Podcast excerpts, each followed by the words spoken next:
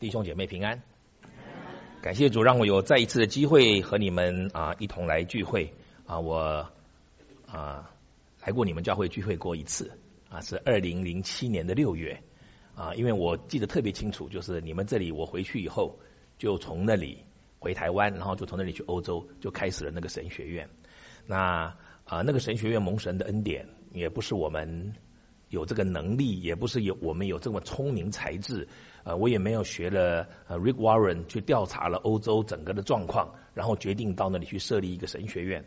那只是在一个祷告当中，神就感很清楚的感动，就说你去欧洲开始一个神学院，我们就去了。其实也没钱，也没老师，也也不知道学生在哪里，我甚至不知道欧洲有几个国家，你们知道吗？你们也不知道吧，对不对？有谁没事去管欧洲几个国家呢？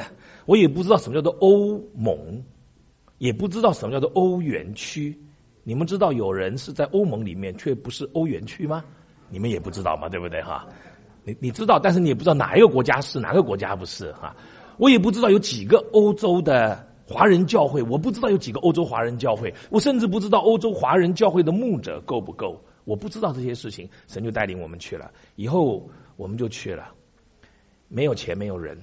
我还记得第一笔钱是啊、有一次我在祷告的时候，神就让我知道要找谁去做院长。所以今天啊啊、是刘长老问我嘛，就说啊、你是院长吗？我我不是院长，因为院长必须是神学博士啊、我不是个神学博士，我是一个牧师啊、你你们这里看到长老，是因为我们那个教派只有长老，没有牧师。那其实我是 teaching elder，就是牧师哈，就是吴永长老的教会都是这样。我们到现在还没有牧师，那都这什么年代了还没有牧师啊？那我们就是这样。后来在一次祷告当中，神就感动我说去找啊、这个汪川生院长。我跟他啊、有一面之缘，他知道我是谁，我也知道他是谁。可是我打电话去的时候也不好问人，跟他说我是李健长老，对不对？我就说我叫李健，他说你是谁呀？我说我叫李健啊，汪院长，我叫李健。他说哦，你是李长老啊啊，就这样子。后来神恩待，他就去了。第一笔钱还是他去筹来的啊，也是啊很大的恩典。以后就开始了。现在我们学校已经毕业了八十几个学生，整个欧洲有将近四百个华人教会，如果连英国都算进来，啊，欧洲只有两百个华人教会的牧者。其中受过神学教育的只有一百出头，其中八十个是我们神学院毕业的，所以你就知道说神很大的恩待，这个没有人调查，也没有人理解，神就预先做了这个工作。我们到那里去，我可以告诉各位：一没有钱，二没有人，三没有人脉。我们都知道没钱没人，如果有人脉也没问题，对吗？那连人脉都没有，但是这一切都神做了，感谢主的恩典。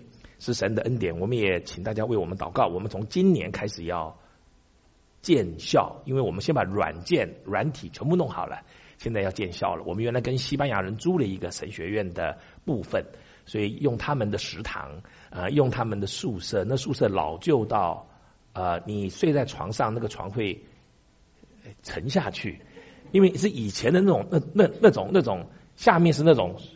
弹簧的有没有？然后那个，如果你那个那个那个上面的床垫再不好的话，就会就会陷下去。我在那个宿舍里，我我都跟学生住，但我们老师另外要住在宿舍里面，住在老师宿舍，我都跟学生们住，这样才能够理解他们。哇，那个一睡下去，第二天起来你浑身酸痛。所以我特别佩服美国人，你们的床都超软，软到我们这种硬骨头的人都不能睡的啊。感谢主，我们要开始建校。我今年之内，我们要募到一千万美金。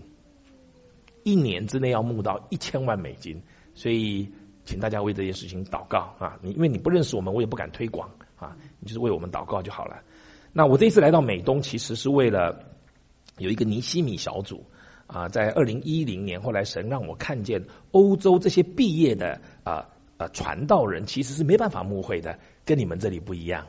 啊，在美国是一个已经啊比较发展完成的基督教国家，即便是华人在这边也非常长久的历史，所以你们都有长老、执事、牧师、主任牧师，所以你们毕业的神学生进来会经过一层一层的学习过程。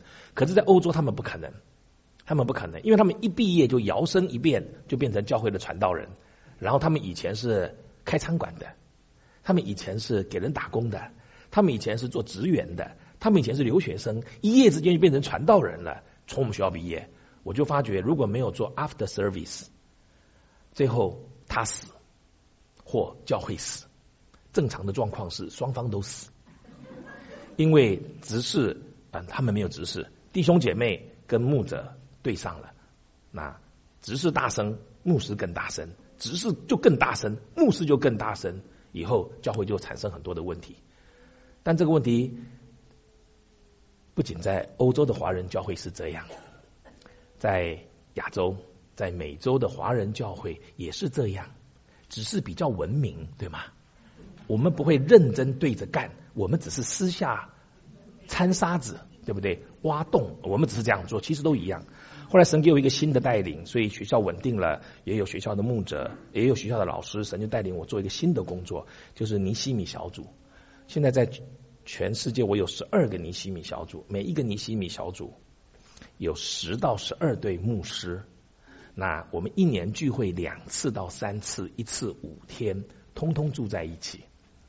那大陆有两个小组，现在可能目前这种状况可能要稍微停。然后菲律宾、印尼、美国，美国刚开始啊，然后欧洲有七个小组，那我所以我大部分时间都在陪他们。我现在很少讲到了，几乎就不讲道了，这样子，因为最重要的事情陪他们嘛，陪陪跑，你知道陪跑是很重要的，因为跑的人很辛苦，我们陪跑一段，他他有力气再跑下去。因为这个缘故，我就认识了你们教会的啊黄玉明啊弟兄跟夏牧师啊，黄玉明弟兄也是跟我们在欧洲有一些服侍，我们很感谢主。所以我来这边是参加那个聚会，完了，那他们说就让我来给你们讲道。上个礼拜在另外一个教会讲道，我现在很少了，所以我就尽量把时间花在这些牧师身上。那今天早上呢，我们有一点时间，我要来跟你们分享有关祷告的信息。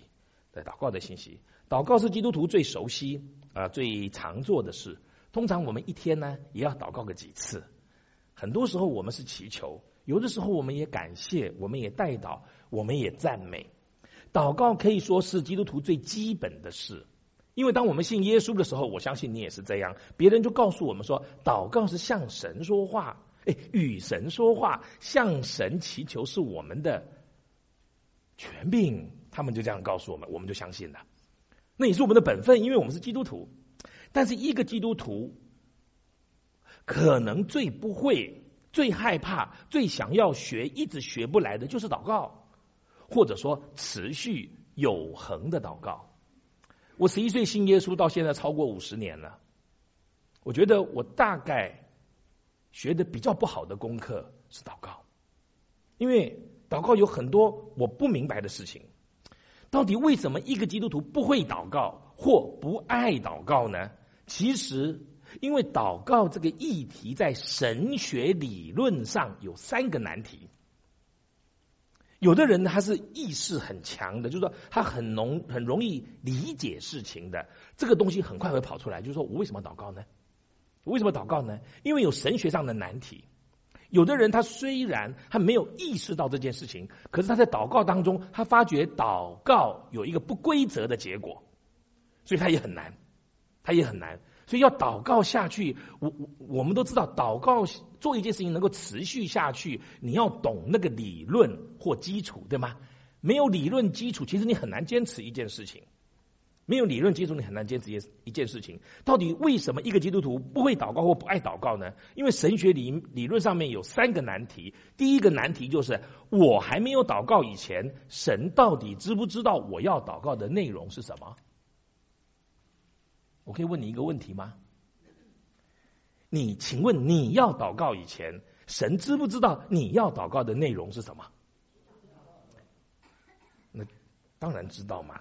如果他不知道，他怎么能算什算神呢？他连我要求什么、需要什么，我还没开口以前，他都不知道，他怎么可以是做上帝呢？对不对？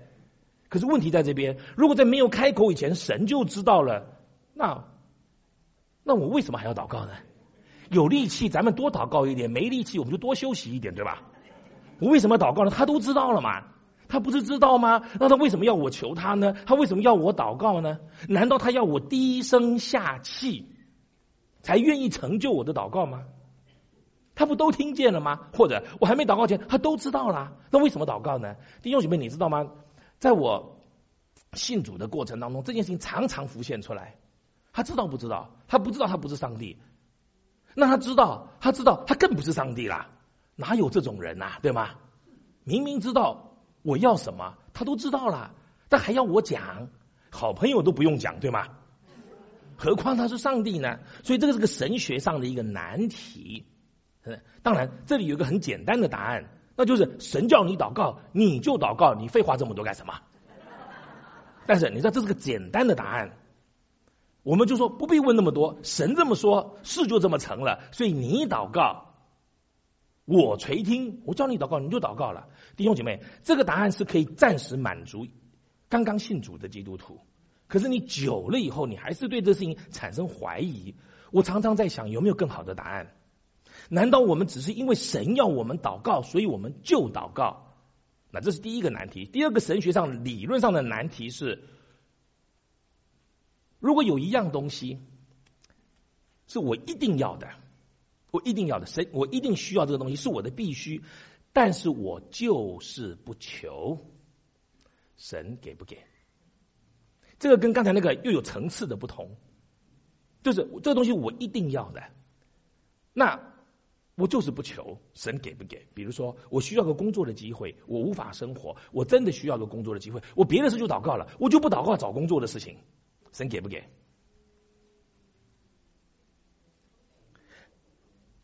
我需要一个婚姻生活，但是我就没去祷告，神给不给？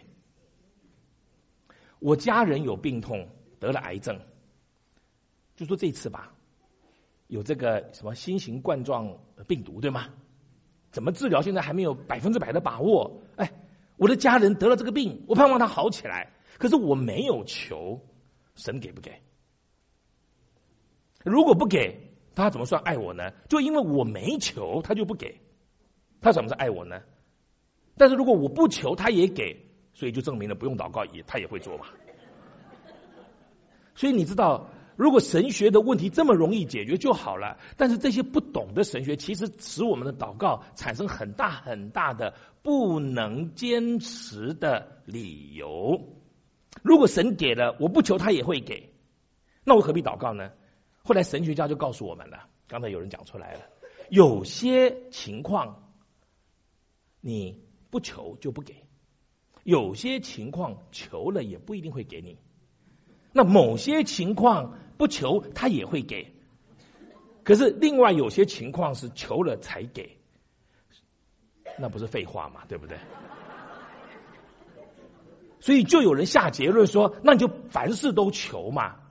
那这样，那这样，咱们就整天求就好了嘛，对不对？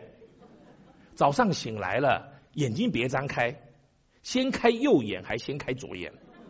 问上帝，右眼错了。右眼，你再看，就什么是祷告，什么是不祷告？弟兄姐妹，你知道吗？这并不是我或许多人故意挑衅神，不是，也不是故意找神的麻烦，而是这个问题牵涉更深更广的一个问题是：我们是不是可以用功劳来换取神的恩典？我们可不可以？不可以嘛？大家答案都是不可以嘛？对不对？如果我们求神，他就给我们，算不算用功劳来换？如果不求，他就不给，那就是显然是用功劳来换嘛，对不对？但有些又说求了也不给，那那所以全部都是恩典了哈。可是那有些哈，真的你不求神又不给哦，那怎么办呢？亲爱的弟兄姐妹，这些问题因为不容易回答，也不容易想通，可是又很重要。因着这两个理论的不明白、不了解，也想不通，许多人在祷告上面有很多的困扰。其实我也是这样。其实我也是这样。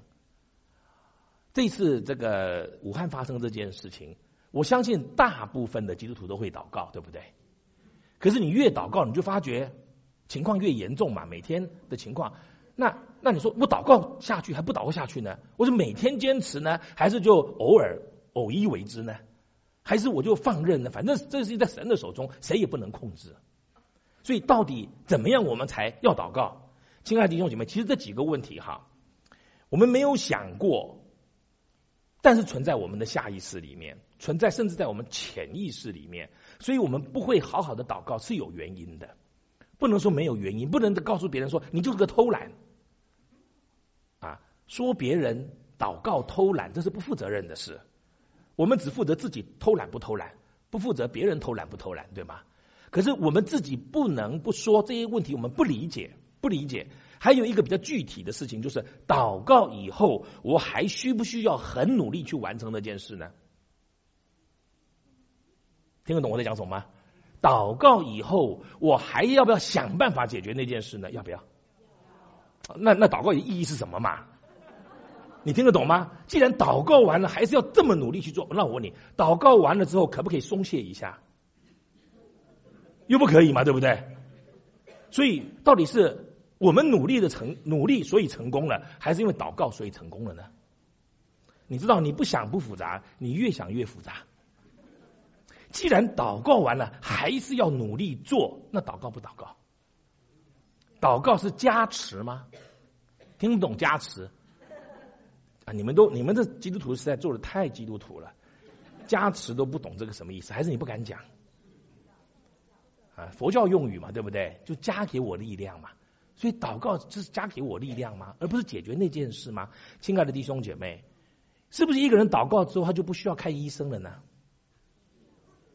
还需要去看吧，对不对？那祷告的内容是什么？叫神给医生有聪明才智，把我医好，是这样吗？那如果你不这样祷告，那个医生就没有聪明才智了吗？我我告诉各位哈，我们再分析下去，大家都疯了。我不是跟你开玩笑的，因为我十六岁就立志做传道人，因此我在读神学院。我三十二岁读神学院之前，我把所有神学院的书都读完了，就该读的书都读完了。我只是像希伯来文没读，我连希腊文都读完了。所以我去读神学院的时候，那我三十二岁，因为我没有神的呼召，我不敢去念。我二十六岁就在大学教书。一直等到三十二岁，神呼召我，所以我把所有事情都拿来想了又想，做了又做。我现在已经做牧师做了三十年了，大部分的问题我想不通，就一直想，一直想。我正好这次要来来来美国，来美国东岸之前呢，一个礼拜前我就闪到腰，很严重，很严重，我就赶快吃药，吃药，然后就啊，后来呢我就很小心，可是在初呃礼拜六要上飞机，礼拜五又闪了一下，我就知道完了。这飞机都不要坐，因为从那边飞过来二十哎十六小时直飞，我们又没有商务舱可以坐，你听得懂吗？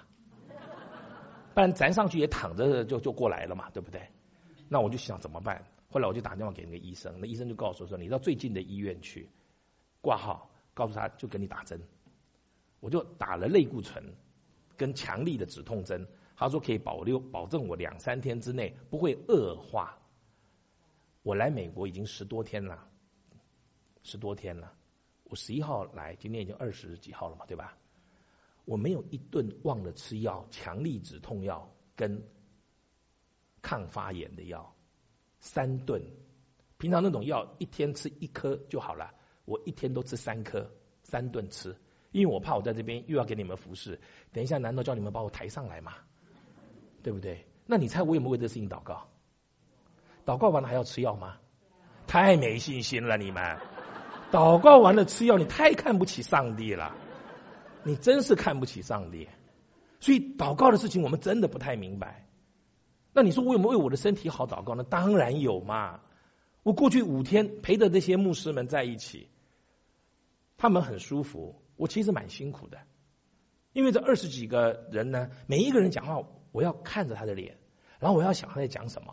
然后我心里想说，他这样讲，这个人会有什么感觉？他这样讲，那个人的感受会不会不舒服？然后等一下，让谁多先讲话，让谁后讲话？我告诉你，牧师很难搞的，你们都了解吧？你要是误会他了，他又觉得你误会我了；你轻看他了，他就觉得你瞧不起我；你高估他了，他就说你不要把我抬得那么高，等一下摔得更严重。我告诉你，不是牧师这样而已，每一个人都这样。所以在做这做这做做这种这个 facilitator 是很辛苦的事情，所以我每一天回去我都都都累个半死，出来还要装着笑脸，对吧？那你猜为什么为我的腰祷告呢？肯定祷告嘛，对不对？可是，一面祷告一面吃药，祷告使我身体好的百分比有多少？你听得懂吗？不知道。所以祷告对我们来说是很辛苦的一件事情，因为你搞不清楚，亲爱的弟兄姐妹，因为这个缘故，所以其实祷告不是很容易的一件事情。但感谢主，今天我们看的这一段的经文，以弗所书三章十四到二十一节，有一个祷告入门的基础的啊，非常基础而且很正确的入门。你入门对了，以后祷告会很很。很知道为什么你入门错了，其实越祷告越辛苦，就好像我们学英文一样。很多人学英文的时候觉得英文很好学，为什么？因为英文入门容易，越来越难。德文是入门难，后来就不难了。嗯，祷告就是像英文一样，你越到后来你就发觉，哇，这不懂哎，这为什么这样？但是感谢主，呃，这个呃，以弗所书三章十四到二十一节，我们可以来念一遍吗？哦，你们这里有哈，所以请各位。除非你眼睛不好，请你把手机关掉。如果你非要开手机不可能，你就要开飞行模式加那个，呃，不止静音，而且要把 WiFi 关掉，OK，不然的话你会一直有微信进来。武汉的什么事情又来了，对吗？你就不能专心听讲道啊！所以请你专心听讲道。我们读十四节。啊，十四节到二十一节，十四节到二十一节，我们一起来念好不好？那我相信你们一念就呃就知道，因为这是很熟悉的经文。我们来念预备，请。因此，我在父面前屈膝，天上地下的各家都是从他得名，求他按着他丰盛的荣耀，借着他的灵，叫你们心里的力量刚强起来。使基督因你们的信住在你们的心里，叫你们的爱心有根有基，能以和众圣徒一同明白基督的爱何等长阔高深，并知道这爱是过于人所能测度的。俊神切充满了你们，神能照着运行在我们心里的大力，充充足足。成就一切，超过我们所求所想的。OK，请你们看你们的周报，我我特别请他们打出来那个大纲。我这二三十年来，除了布道会以外，我都给你们一个大纲。你知道这样哈，就可以逼着讲员好好的讲道。那这大纲，因为大纲要很早交出来，对不对？因为他们打字的需要一点点时间。啊，有的牧师呢，到礼拜六晚上还不知道礼拜天早上要讲什么。啊。但是如果你有个大纲，你就不会这样啊，因为他们要有作业的时间啊，并且呢，我请他们把空格都留下来啊，因为我们讲员很负责任的预备了信息，请你们听的人要很负责任的记住，这样，那所以我就留了空格给你们，因为空格你就要写，对吗？哈，你一写你就记住了，不写一天就忘了，写了七天以后也忘了啊。但是至少有六七天嘛，对吧？哈，我们就争取了这六七天的时间。好，请你写下来，请你写下来。祷告最主要的目的，最主要的目的，呃，意思就是说也有其他次要目的，对吗？可是如果你最主要的目的你达不到，那你就没有达到那个目的了。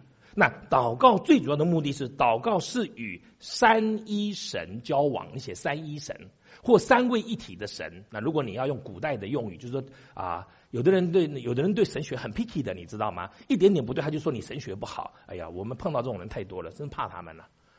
自己不懂就要弄得很懂的样子。啊，你无论写三位一体的神或三一神都可以。就是祷告最主要的目的是与神交往，祷告最主要的目的是与神交往。那这一段圣经很特别，刚才我们念过去了哈。那如果你手你有手版的圣经，手那个纸版的圣经，你就会看到这里面很稀奇。三一的概念并不是主耶稣的时代他就讲得很清楚的，三一是人类归类归纳出来的。三一神有圣父、圣子、圣灵，主耶稣在讲的当中有把这三个讲出来，但是是人类没办法理解这个事情，到底我们是一位神还是三位神？以后在几百年之后，人类。再怎么读圣经，终于归出来有三一神，有圣父、圣子、圣灵。后来你再回去看圣经，就很容易明白了。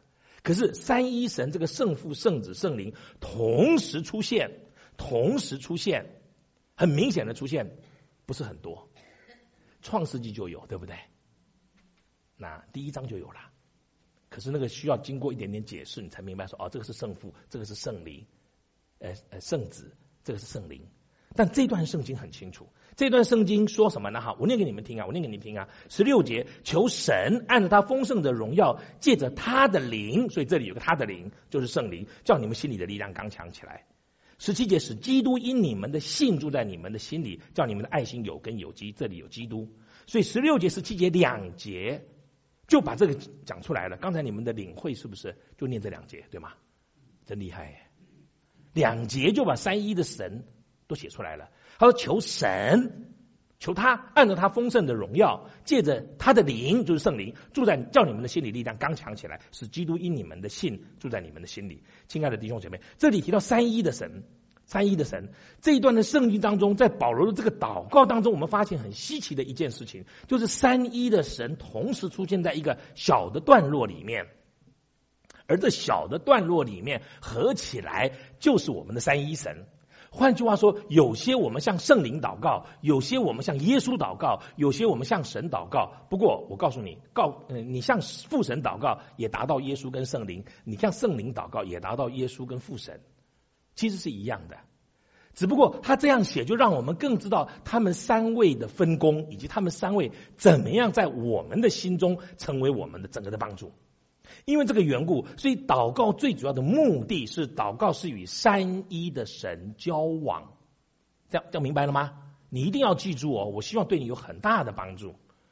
有一次我在一个地方讲这篇信息，大概七八年之后，我就跟他们说，你一定要记住这个，这个对你的祷告有非常大的帮助。经过了七八年，有一次我到那个教会去的时候，他们就跟我有一个弟兄跑到我面前来，他说：“李长老，我背给你听，你当时跟我讲的那个三个内容，一二三都对。”他说：“这三个内容让我的祷告生活在这七八年当中有非常大的改变，因为我终于知道什么叫做祷告了。”亲爱的弟兄姐妹，祷告最大的错误就是祷告以我们人为中心。祷告最大的错误是我们祷告是为了满足我们人的需要，我们以自我中心来祷告，这个是一个。没有达到最主要目的的祷告，那当然他可能符合第二目的、第三目的、第四目的，对不对？可是他没有达到第一目的。我们祷告什么呢？亲爱的弟兄姐妹，通常我们祷告，通常我们祷告就祷告求神保守我们，有没有？求神使我们平安喜乐，有没有？哎，你们都不敢讲，明明有，好不好？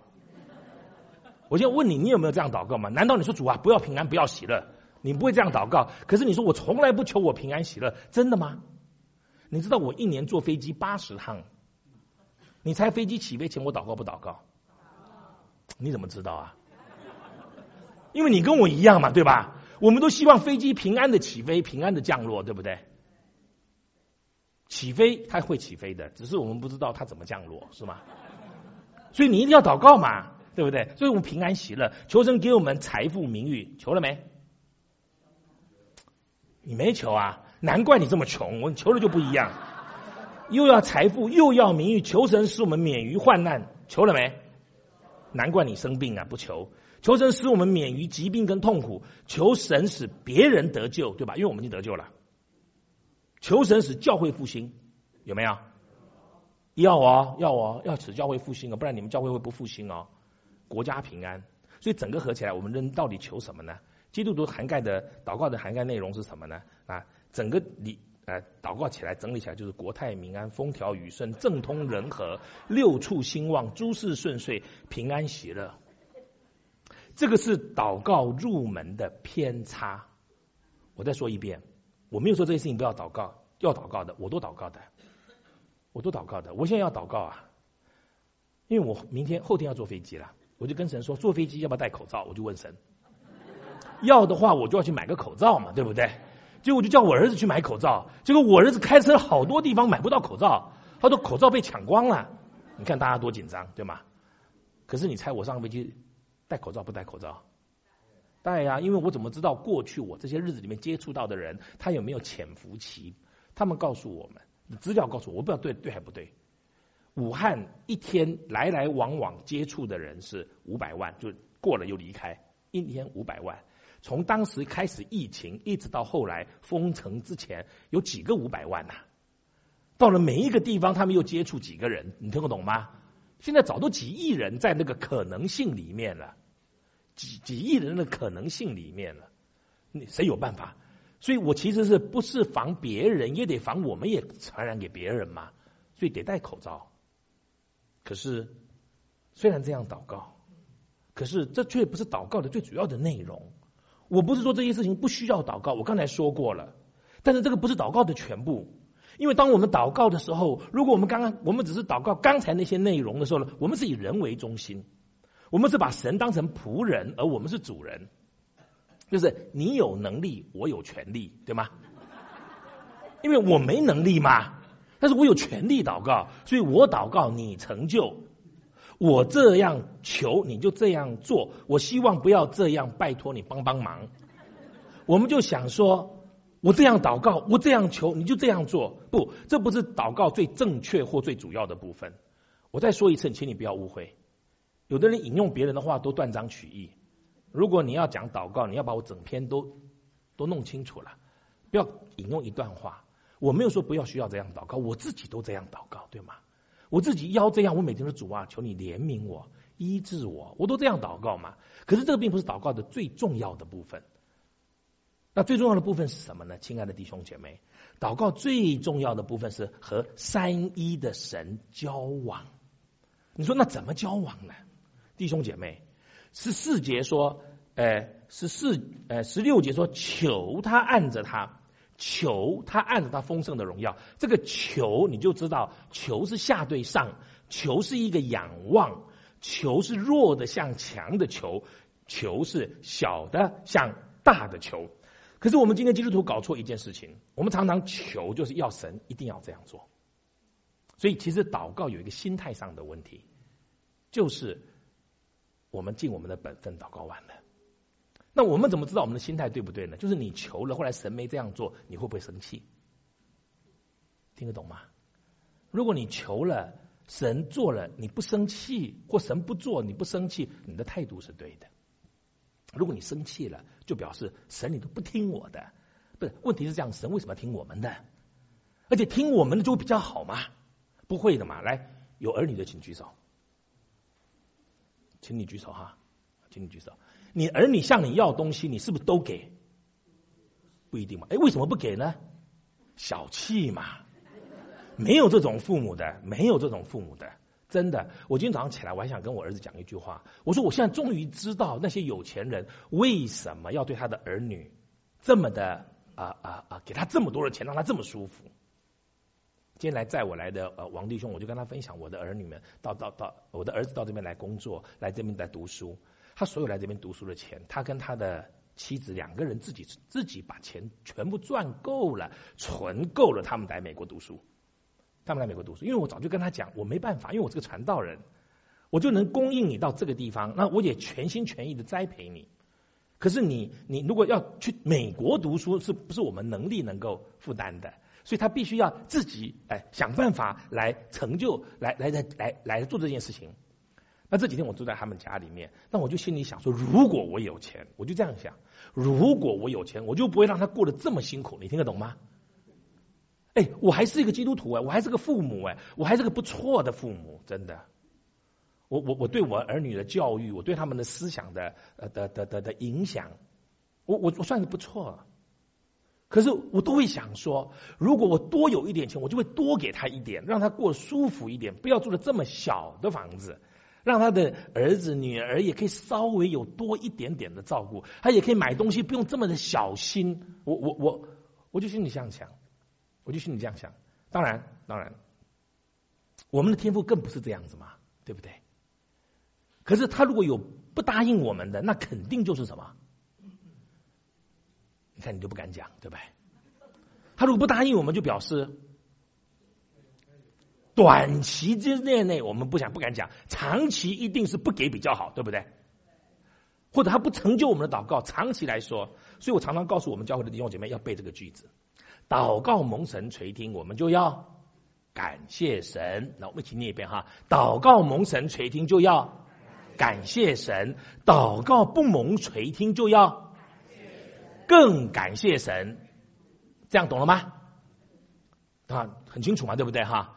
祷告蒙神垂听，就要感谢神；祷告不蒙垂听，就要更感谢神。你记住我的话，绝对不会给你吃亏的，不不会给你吃亏。这是提到我们的祷告，可是在这边的祷告的内容呢，更主要的不是这个，三个最主要的基本内容。第一，第一是十六节，十六节，十六节，十六节，我们一起来念，预备，请求他按着他丰盛的荣耀，借着他的灵，叫你们心里的力量刚强起来。这是我们中文和合本的翻译，你知道这是一百年前的翻译了，一百年前翻译的。他说：“求他按着他的丰盛的荣耀，借着他的灵，叫你们心里的力量刚强起来。”所以啊、他说是叫我们心里的力量刚强起来。其实哈。他他翻译哈，经过这一百年来，其实希腊文有很多很多新的发现。比较好的翻译，比较好的翻译是求圣灵用大能，那个的力量是圣灵的力量。求圣灵用大能，叫你们心里，这个你们心里是指你们里面的人。好，我这样把它翻成更更准确的哈，就是说哈，这段这段话说求圣灵用大能使我们里面的人刚强起来，所以现在请你写下来，求圣灵用大能使我们里面的人刚强起来。我们过去可能一直以为祷告一定要有具体的内容，那个具体的内容就是我们希望我从没钱变有钱，从疾病变健康。我们祷告，希望我有一个配偶；我们祷告，希望我买到四十万以上的房子；我们希望选一辆好的车子。求神给我智慧。我们都一直以为是那个外在或者那个具体的东西。可是圣经这边保罗告诉我们，祷告是求圣灵用大能使我里面的人刚强起来。这句话是要背的。求圣灵用大能使我。里面的人刚强起来。换句话说，我们是有一个外面的人，我们有一个里面的人，同意吗？我们外面的人是给别人看的，里面的人只有自己知道。我们外面的人看起来很强，我们里面的人其实是很弱的。我们外面的人是给别人看的，甚至外面的人我们都拿来骗自己的。可是我们里面的人，我们自己知道，那才是真实的。所以你不要看到一个女孩子长得很漂亮、很温柔，你就娶她。你要小心，那是外面的人。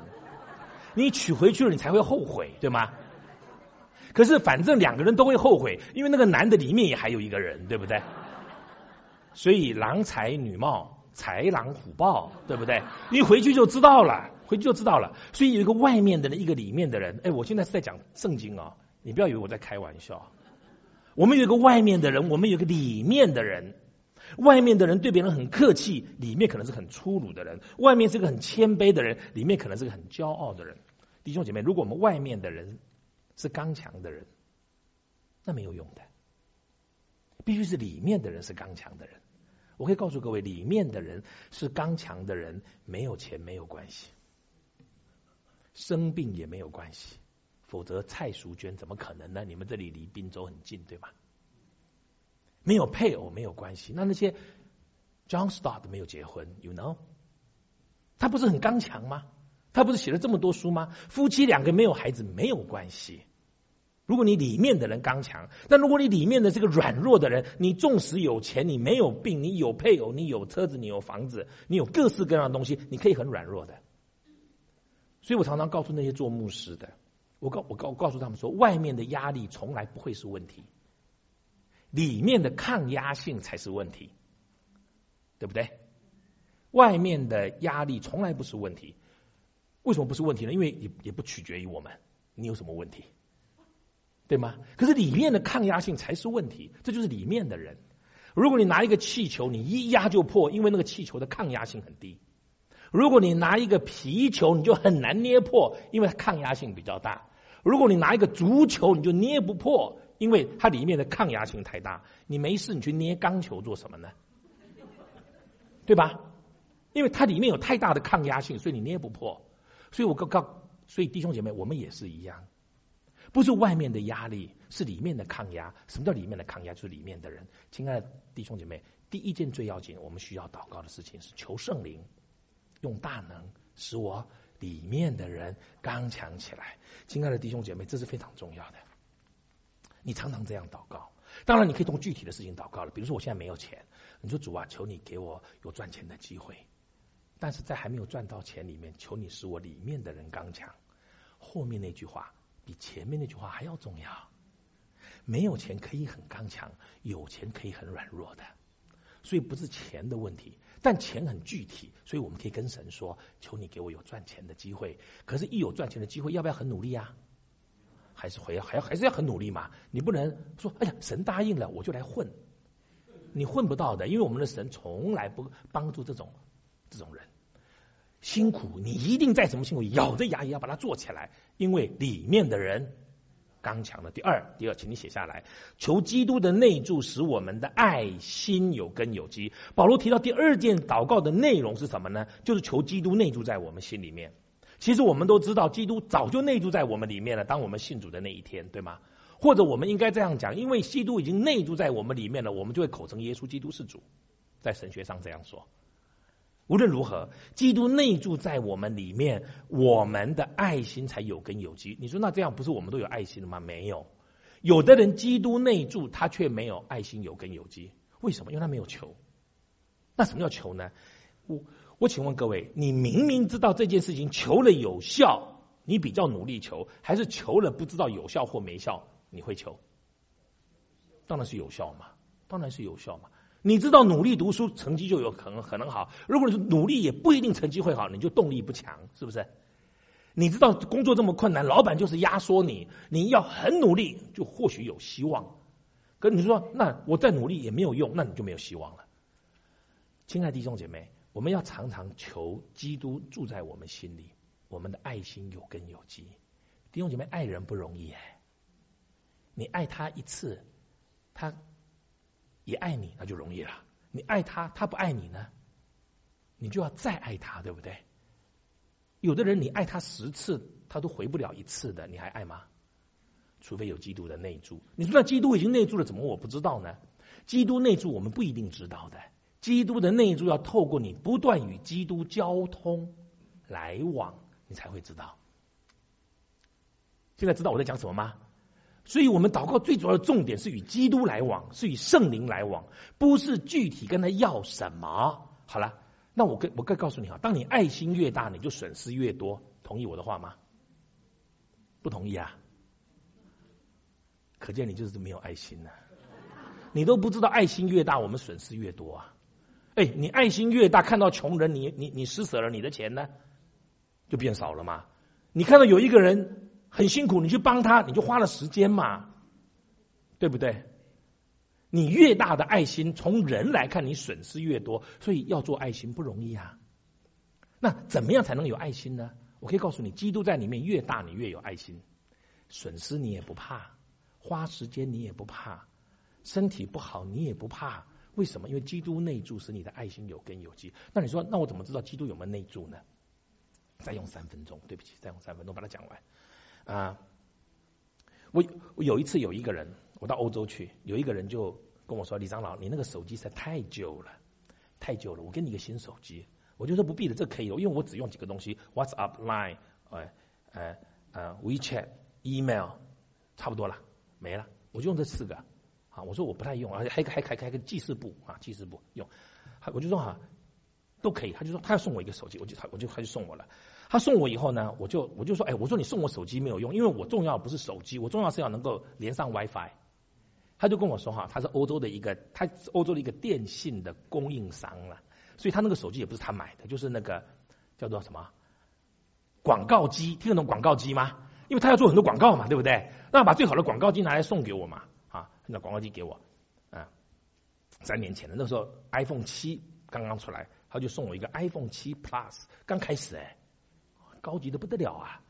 后来我就跟他说：“哎，你要给我那个线连上。”他说：“没问题。”他说：“我就是这个这个这个这个这个供应商嘛。”所以他就给我给你拉了一条线，在欧盟境内打电话，呃呃，就是漫游，什么都不要钱。但出了欧盟，我说出了欧盟不用，出了欧盟我自己有自己的手机，他就给我这种。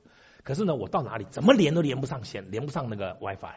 后来我就跟他说：“我说你这个手机太烂了。”我就跟他讲，他就怎么会呢？就弄都弄不上，后来就拿去给 Apple。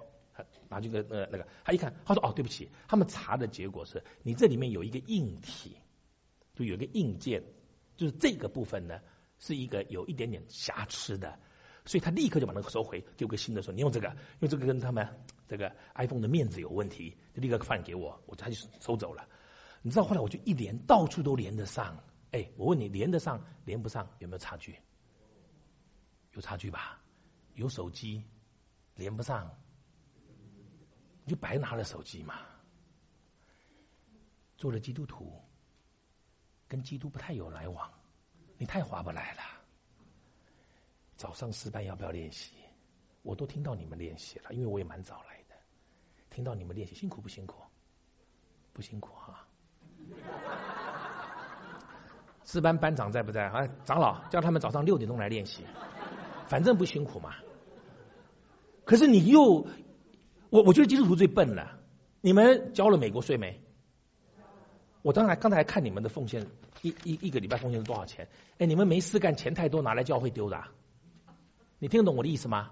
你来这里，你没有，你没有拿钱回去，你还把钱丢进来，因为你要做个基督徒嘛。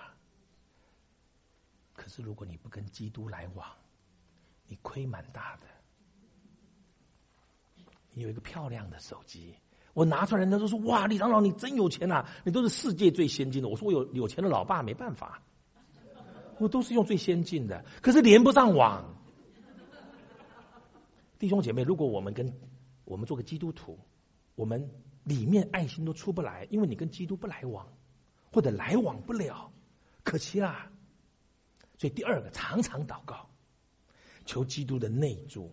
主啊，你是一个怎么样的人？求你让我做怎么样的人。第三，最后一个，求父神将他写下来，所有的充满我们。